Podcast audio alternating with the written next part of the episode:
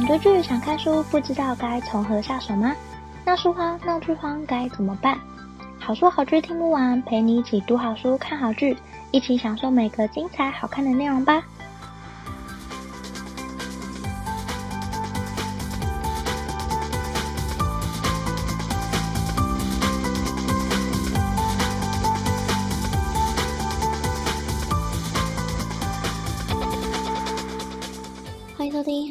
好剧听不完，陪你一起读好书、看好剧。大家好，我是 Jenny。今天的节目说到做到，我们再度邀请到第六十七集有来上节目的昆仑老师，再度来到我们的节目上。那当时我们在节目上说的三部曲，现在已经出到第二部了。然后昆仑老师也非常爽快的答应我可以再度来上节目。所以今天真的不是说说而已，我们再度邀请到昆仑老师来到节目上，非常开心有机会再度可以和昆仑老师聊一聊。欢迎昆仑老师。嘿，大家好，又见面了，我是昆仑，是最近依然在改稿地狱里挣扎的男人。你最近改稿地狱还好吗？诶，算是终于告一段落这样，因为我其实刚刚才把东西交出去，然后马上来录 podcast。你很马不停蹄耶，所以第三集的改稿的收尾，还是有感觉到前面的错综复杂吗？呃，有非常头痛，然后我决定打死都不再写三部曲了，就不要再碰这种东西了。真的假的？哎，可是我看完第二部之后，我觉得其实我自己内心私心觉得它胜过第一集的那种感觉。哦，对，因为第二部的话，我觉得因为第一集它它有一个。比较的主要任务是说，他必须要做一个铺陈，把一些整个世界观还有主要势力带出来。那第二部的话，它节奏就非常快。那我觉得相对之下，就觉得第二部看起来就会流畅，然后痛快很多。这样，嗯，这也是我对第二部的那个见解。那我先来简单介绍一下整个故事好了。第二部的书名叫做《末日森林二：蛇之血与净土病》，然后它的故事简介就是在讲。在永生树这个组织里面，有一个令人头痛、恶名昭彰的雇佣兵，他叫王蛇。那王蛇因为感染了叫净土的一个病毒，然后这个病毒的作用就是看到老人就会想要杀，所以王蛇就到处杀人，然后这个行为就引发了社会的恐慌。于是永生树的四个管理者就决定发出自由猎杀的命令，然后给所有的雇佣兵，也就是说，所有的雇佣兵都可以来。自由的杀王蛇，然后他们会给出一笔非常高的悬呃悬赏金，然后为了就是要控制这个病毒扩散，也控制王蛇这个人。那王蛇他从专门杀人的人变成被猎杀的目标，他为了活命，就找上了一个叫掠颅者的人，叫峨眉。那与此同时呢，城市里面的老人杀戮事件就越来越多。这个净土的病毒似乎透过王蛇的行动慢慢扩散出来，然后整个世界的秩序也正在走向崩坏。这是这个故事的架构。然后我觉得刚刚昆仑老师讲到一个非常重点的部分，就是整个故事，我觉得它比起第一部节奏快非常非常多。因为自由猎杀命令一下来之后，王蛇等于。不断的在逃命，每一秒都有被杀的可能，这是我觉得第二部最好看的地方。而且我看超快，我大概三天而已，我就把整本书看完，因为我太想知道后面会发生什么事。老师你自己也觉得第二部写的节奏的感觉，是你创作过程当中也是有觉得很快速的吗？诶，对，因为我觉得是因为有了第一部的铺陈之后，那在写第二部的时候，我就不用呃有些种东西就不用从头交代进去，因为大家看过第一部的话就。大概知道那些东西是什么，那我只要就顺势让故事发展下来就好了，就少很多什么解释的部分，就相对的比较轻松。这样，嗯嗯嗯。那你在写中间那些过程也是，就是很快速的就把一个事件或者有人来杀他这些过程都很像是眼明手快，或者在脑中快速发生，就行云流水的可以写下来吗？诶，其实没有，就其实。背后的过程蛮纠结的，因为我必须去想象说每一个画面，就哪个角色做了什么样的动作，然后合不合理、流不流畅这样。那其实，在背后写的时候是反复思考了很多遍，那也修改了好几遍，然后才有后来呈现在故事里面那些比较呃流畅、行云流水的战斗片段这样。嗯嗯，我觉得它里面写的最好就是每一个画面，我都觉得非常流畅，然后很像一部电影，就是快速这样啪啪啪啪啪啪，然后这一场战斗会这样打完。所以我中间过程在看的当中，我其实非常非常非常喜欢王蛇这个主角。我觉得他在大家的话里面，可能被形容成一个像撒旦或是恶魔般的存在，然后让人很恐惧。但是我觉得老师你的作品底下就是。有一个很明显的主角的特色，就是他们都会有一个很可爱的反差萌。然后像是王蛇在自由猎杀命令下来之后，很多人要杀他，其中一个就是美人计，想要杀他的这个女生，她就是假借要跟他上床，但实际上是要杀他。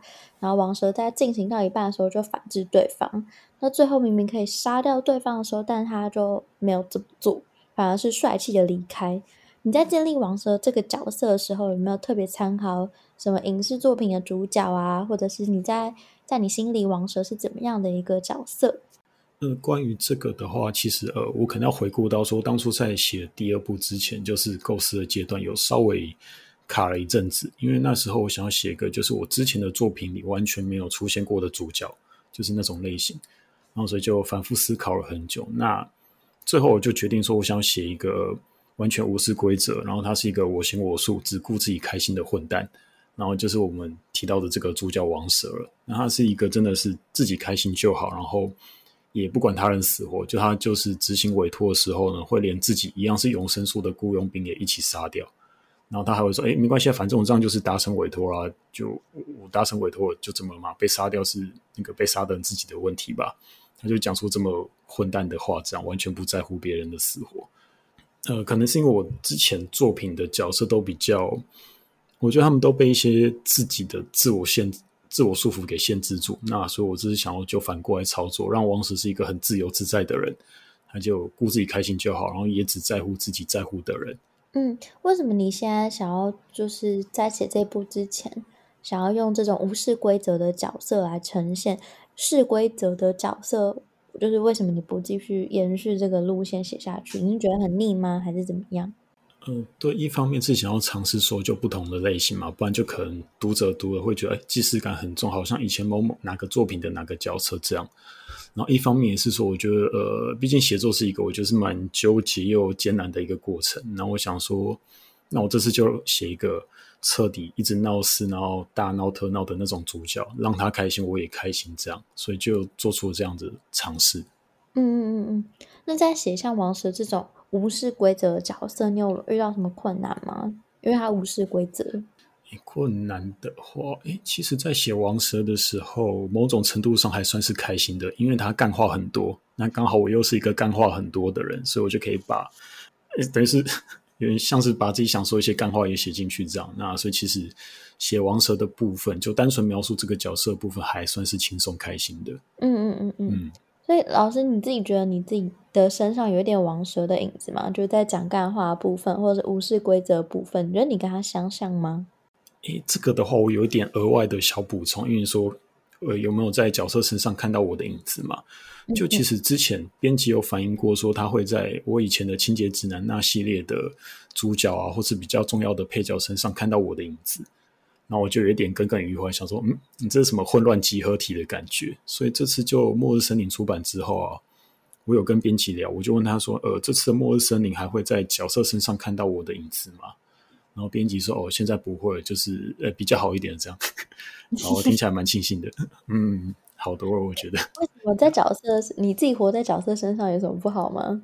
呃，应该说，我觉得就不管是塑造角色或者是故事本身的时候，其实很多时候都有某种程度上是作家自己本身的投射。可能有一些故事里面的情节是作家自己本身的经历嘛。然后像最明显就是呃。之前清洁直男十年，他会有洁癖，也是因为我本人有洁癖这样。然后有一些主角，他可能他的工作经历什么，也是我以前经历过的，我就把那些碎片挪进去放到主角身上，所以可能某些程度上会，编辑就看的时候，我觉得这个好像有有一部分就是我的那个样子这样。你没有出现在王蛇这个角色身上，或是你没有出现在第二部作品里面其他角色身上，这件事你刚刚说你是。有点庆幸或者有点开心，这件事又让你开心的原因是什么？你觉得你突破了那个写作的高度吗？呃，与其说高度，我会比较偏好说，就是呃，我不再跟以前一样，就是我有不同的变化产生这样。因为我很怕就是嗯，人一直没有嗯一直没有变化，然后就是一直写一样一样的啊相似的东西之类的，就既视感会很强。那也这次《末日森林》就除了角色本身跟之前出出现作品都不一样之外，然后也是规模也比之前更大更不一样了。嗯，那我觉得就是一种嗯循序渐进的很缓慢的一种突破吧。那至少是自己哦还是有长进的，没有就是因为以前拿出来的一些成果，然后就就满足就固步自封这样。我觉得对对写作本身应该是一件好事。嗯嗯嗯，我也觉得在这一次就是王蛇，他确实是有别于过去非常不同的角色，因为以前你可能都会写像是。嗯，见不得光的一些市井小民，但王蛇他本人就不是一个市井小民，他是一个在奇特的组织里面，然后有非常厉害手身手的一个雇佣兵。所以我在看他的时候，其实印象很深刻，而而且我非常喜欢他讲干话的时候，因为我真的觉得有时候蛮好笑的。然后王蛇后来遇到了那个女主角叫峨眉，她也是拷问女王。就是在《恶魔的耳语》这间酒吧里面担任铁龙兽的主角，然后因为他的身手很厉害，是跟他一起格斗的人通常都只进不出。然后他同时也是掠颅者，跟王蛇之间有很深的牵连。然后我想要跟你聊聊，为什么要让王蛇遇到像峨眉这样的角色，以及峨眉角色的设定为什么是需要是掠颅者？然后他们两个过去为什么要有一些小时候的牵连？就是你在这个角色身上是有什么特别的考量吗？或是你在设定上为什么要特别这样去写？诶，其实当初在写第二部之前，我只预设说主角他是感染病毒，然后在第二部会开始需要逃亡，然后被追杀这样。然后其实后来一开始是没有设定峨眉进去的，只是我想到说，诶，我第一部我把掠颅者写进去，然后还有恶魔的耳语嘛，就是地下格斗场，然后在。回忆过程里面写到那个什么拷问女王，就峨眉她的一些行凶过程嘛，我就想说，那既然这些东西都铺陈出来，我不继续用就有点可惜。于是我就把掠颅者跟恶魔的耳语结合在一起，然后再把峨眉放进去，这样。那个因为王蛇他逃亡需要找帮手嘛，那干脆把这些东西全部串在一起，我让峨眉登场。然后一方面也是因为说，我发现第一部出现的掠夺者都是男生，那第二部就改让女生的掠夺者登场好了。于是我们峨眉就这个女主角就出来了呀，就是这样子的设定。嗯嗯嗯，我觉我觉得峨眉的登场很有趣，因为她就变成是王蛇好像是一个羁绊的对象，然后也让王蛇有一个帮手，可以两个人一起出发去找解药。所以我觉得在峨眉跟王蛇相遇的那个路上，然后一起。去找解药的过程当中，我是觉得很有趣的。然后这个故事里面有一个很重要的，就是净土这个病毒，是感染者只要染上了这个病毒，就会想要杀老人。想要特别想问一下，为什么？就是老人对你来说是有什么意义吗？为什么你会希望这个病毒，然后发展出来的行为是杀老人？可能道德观上会觉得不该这么做。嗯、对对对，那你为什么会想要这么写？哦，其实因为主要说现在高龄化是一个蛮棘手的问题嘛，那其实很多国家都遇到。那像大家比较熟悉的日本，他们就是同时受到少子化跟高龄化的冲击嘛。然后也有说台湾大概再过几年之后会进入超高龄化社会，就是老人会更多、更多、更多。那所以我们现在遇到的问题反而是呃老人活太久，老人过剩嘛。那假如今天有一个疯狂科学家，他为了解决这个问题。然后制造会让感染者强制杀害的老人，呃，强制杀害老人的病毒会怎么样？这个就算是末日森林系列当初的一个灵感来源，也是故事里比较一个主要的故事线。这样，那我就是从这边去设定这整个故事。这这一部戏里面有很多很可爱的小反转，就很喜欢的，而且加上它的动态感很强烈，所以其实我觉得无时无刻在看王蛇逃亡的过程当中。会有点像是不知道什么时候会爆出一个定时炸弹，有谁冲出来杀他。然后在这些逃亡的过程里，有一个原本要杀王蛇的雇佣兵，他因为一眼看到了峨眉，然后觉得她很漂亮，然后就在混乱之中开始要杀王蛇，却不小心变成因为爱上峨眉而决定改变心意去帮他们一把。像这样子的小很好笑的反转小设计，我自己非常喜欢。然后我想要问的是，当时是怎么会想出这个爱上峨眉的角色，然后有点像是反过来帮王蛇他们逃亡的一个，就是很可爱的雇佣兵这样子的情节出现？Why？因为那个角色叫做雀欧嘛，那其实他比起掠如者啊，或是掠雇佣兵这些怪物，他其实更贴近我们一般人。然后他就是一个纯情处男，然后没交过女朋友，但是很想交女朋友，然后同时又贪生怕死啊。然后他因为买不起房，所以很想赚钱，然后才加入那个猎杀王蛇的自由命令里面嘛。那我觉得这些他遇到一些困境，然后跟个性其实就蛮像我们一般人，我们都会遇到的。那我因为他。本来写他只是在故事里面当一个小配角吧，就不知道为什么，就小配角有时候写起来还蛮好发挥的，因为不像主角需要顾虑那么多，可能要维持他比较呃帅气的漂亮的形象之类的，我就可以让这个小配角一直专门搞笑，然后就就不小心玩起来，然后就变成他又变成搞笑担当，然后没想到意外的还蛮疗愈的，这样就是把一些呃很锵的东西写放写进去放在他身上，反正他是配角，我没差，就是这种感觉。嗯 嗯，可是可是我自己觉得他在里面就是他从原本要杀人，然后变成帮助他们逃亡的一个角色，这个反转非常有创意。你是有参考什么很厉害的影集吗？还是你你看到什么有所启发吗？诶、欸，其实没有，因为刚刚讲他设定就是纯情处男嘛，他就是为了爱豁出去啊，他就是爱上峨眉，然后一见钟情就完，不管我一定要帮峨眉，然后就其实他主要是想帮峨眉，可是峨眉要帮王蛇。所以变成说，却又间接的帮助到王蛇，这样就暂时跟他们有点同一阵线组队的感觉。其他心里还是为了峨眉这样。嗯、他其实对王蛇只有反感，就觉得他是个很恶劣的混蛋。嗯，嗯天哪，我很喜欢他那个突然帮他们的那个瞬间，我觉得超好笑的。我可以偷偷小爆了一下，就是第三部，呃。出版前的版本，在第三部的时候，却又是完全没有登场的戏份，有点像那个什么，就直接被遗忘掉。然后，因为第三部这次为了出版重新修稿，我让他又再次登场，然后他有蛮重要的戏份在里面。我觉得，如果你还蛮喜欢这个角色的话，你可以期待他在第三部的新表现。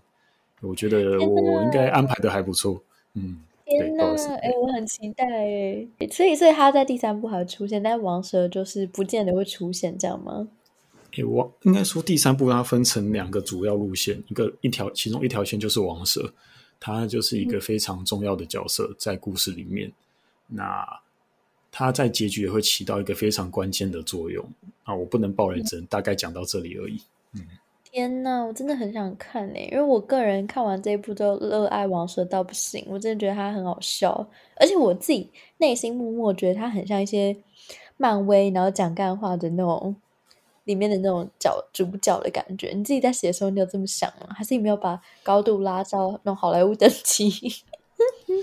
应该是我其实还蛮喜欢漫威的片，那可是我在写的时候并没有想到漫威去，可能因为我本身就很习惯讲干话，我只是把我平常在讲话的东西写进去，我才要，也可能是这个样子。那我想要再跟你聊聊，因为故事也有就是连接到第一集的部分嘛，有提到第一集的 Miss S，还有斐先生，还有永生树的人。然后想跟你聊聊这一集有特别出现之前没有登场过的永生树的管理者们，然后管理者们一共有四位，然后每个人负责的领域都不一样，有专门帮什么政界找雇佣兵的啊，然后有专门帮商业界找雇佣兵的，或者也有帮一些比较底层不得见光的组织找雇佣兵的。然后想问问为什么这一集要特别让？就是永生树有不同的管理者出现，以及这些人为什么都是管理者而不是拥有者？诶，其实它在出版前的版本本来不是叫永生树，它是叫四大机关，就刚好分成四个机构这样。然后每个机构它都有不同特色，然后它会派出不同的雇佣兵这样。然后后来为了出版呢，我们就重新审视了这个作品，发现其实诶，四大机关特色就四个特色，其实没那么明显。那就干脆把它整合整合成永生树，然后四个管理者分别负责不同的层面，这样，也就是它整个从四大机关变成永生树的这个历程。那他之所以没有真呃是管理者而不是真正的拥有者的话，我是设定是说，呃，这个机关它背后有个大金主，就出钱啊，然后创办这个组织这样，然后其实主要还是交给管理者来管理来经营这个永生树，然后大金主只要负责收钱就好。对我说，我是当初是这样设定的。没有可能这样讲起来有点偏激。那其他某种层面上是反映说，那个大老板他就有钱创立公司，可是做牛做做马都是底下的人之类的，都是底下干部社长那种感觉。他就负责哦，我出钱创立这间公司，那什么剩下什么粗劣部分交给你们，我就躺着收钱就好，是这种感觉。嗯，好想当那个大金主，Oh my god！对，谁不希望财富自由呢？Me too, me too，加我加我这样。所以在这个故事当中，其实呃，你刚刚有提到，就是你觉得看的过程虽然看起来好像节奏非常快，然后很流畅也很过瘾，可是你在写作过程当中，你其实是很辛苦的，把一个一个银格这样写出来。那除了在打斗过程当中是写这本书花比较多时间的地方，你觉得这本书对你来说创作过程当中比较困难的地方是在哪里？最困难的主要有两个，一个就是刚刚讲到战斗嘛，因为它叫一路一直打一直杀，那我必须要写一些不一样的的战斗场面出来，就避免有重复到。那这一块的话，就是说真的，就是不断想、不断写，然后再不断修改，就只能这样硬干下去。然后另一个是里面有安排一条阴谋，就是有一个管理者，他就是要冲康王蛇，就是他专门找茬，也是他提议要猎杀王蛇的。那我必须要把他的阴谋到后面就是很合理的的圆起来，就为什么王蛇会在那个时间点刚好到那个地方去，然后有点像是故意踩入陷阱的感觉，我必须要让这块合理。然后这是我后来在修稿，就是出版前修稿的时候遇到的最大问题。那花了好一阵子去把它前后调整，因为不只是当下那个那个情节要写出来，然后前面的伏笔要把它安插进去，这样就主要是这两块是比较困难的部分。嗯嗯嗯，我自己觉得看完一跟二之后啊，我觉得它二的那个节奏感，就是这一部节奏感强烈非常非常非常多。然后我也很喜欢它整个故事的情节，因为很紧凑，所以很容易看很快。然后加上所有人要来杀他，就是。会随时有那种剧情反转的故事，所以我非常非常喜欢。哎，老师，我一直很想请教，就是你在写这些书的过程当中，你会帮每一本书，就是像做一个小小的占卜吗？就例如来算一下这本书的销量，好了，然后就帮自己抽一张塔罗，会这样吗？还是你不会，不会那么疯？不会，我会直接听那个什么事业、职业发展的那个专题占卜，他们都会定期开一些不同题目，有没有？我就要听一下哦。心灵上真的有获得富足吗？因为怎么讲，他们可能也是你要经营塔罗频道，那些应该也是怕说讲坏消息，然后会流失听众吧，所以他们尽量都是报喜不报忧。反正我就选一个嘛，嗯、我就听进去，哦，好结果，那那我就当是我的。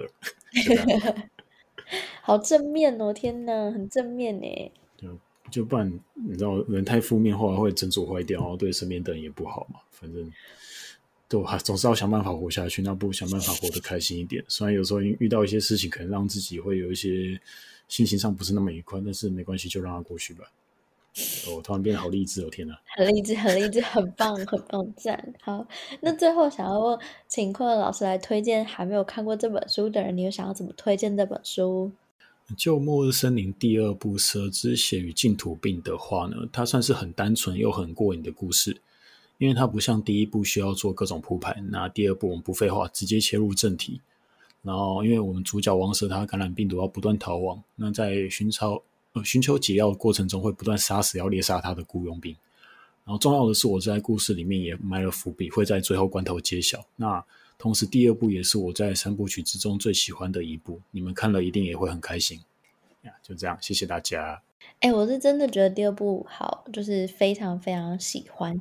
所以你现在的意思是第二部是 the best 吗？因为我现在超期待第三部，真的。呃，第二部是我私心最喜欢的，可能因为它就是相对单纯又过瘾。那我觉得第二部就是看起来就是很像动作片嘛，然后第一部有点像剧情片这种感觉。嗯嗯嗯。然后第三部，我自己觉得就是整整个大改之后跟之前版本。就是落差很大，就真的是第三部真的蛮好看的。然后，因为它基本上有一半以上都是重写，嗯、对，所以就是整个面貌改变的很大。然后有一些伏笔也同时在前两部也安排进去了，可以在第三部做一个收尾。那所以我觉得要比精彩程度的话，我觉得第三部不会输给第二部，只是两个两个作品的调性，呃，两部的调性还是有点不一样。这样，嗯。我现在好期待第三部。嗯、Oh my god！我真的很想看诶、欸。你讲的这样，我真的很期待。宣传一下，那个第三部会在四月二十七左右吧，二十几号上。然后我们会有，目前听说是两百套的套数，就是第一部跟第三部上，诶，第一部到第三部三本包起来一起卖的限量套数。那到时候也请大家再支持一下。天呐，你现在宣传的非常棒，因为这个节目大概在四月初的时候会上线。诶，太好太好。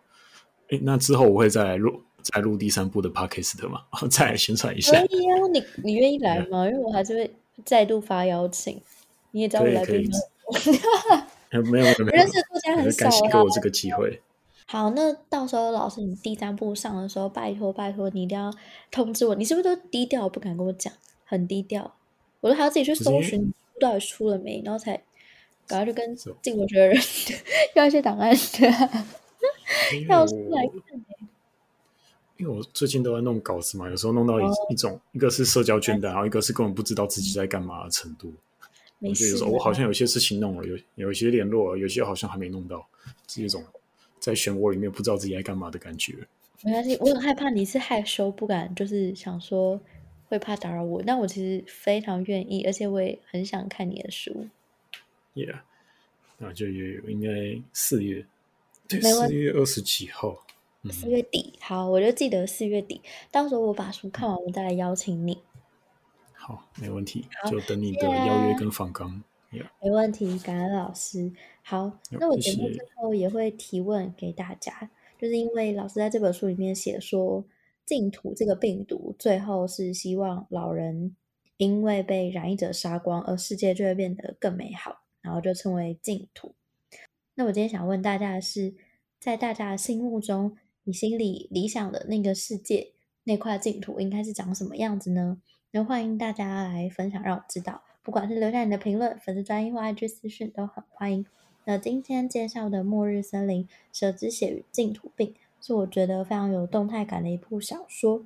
看的时候会因为剧情紧凑，不断的想看下去。然后这本书同时也是《末日森林》三部曲的第二部，不用因为没有看第一集就担心看不懂第二集。因为昆仑老师在写的时候，都会稍微带到前面发生的事情，但当然会按照他的顺序来看是最好的。因为第一集跟第二集之间确实有一点关联，但基本上的剧情线我觉得是分开的，所以就算如果你先看了这一集，也不会有太大的问题。所以就欢迎。喜欢昆仑老师的读者，或者是还没看的人，拜托一定要赶快来看这本书。那我们今天非常感谢昆仑老师来到节目上，也欢迎老师下一次再来节目。感谢老师，有谢谢 Jenny，谢谢大家，谢谢大家。那我们下次再见，拜拜。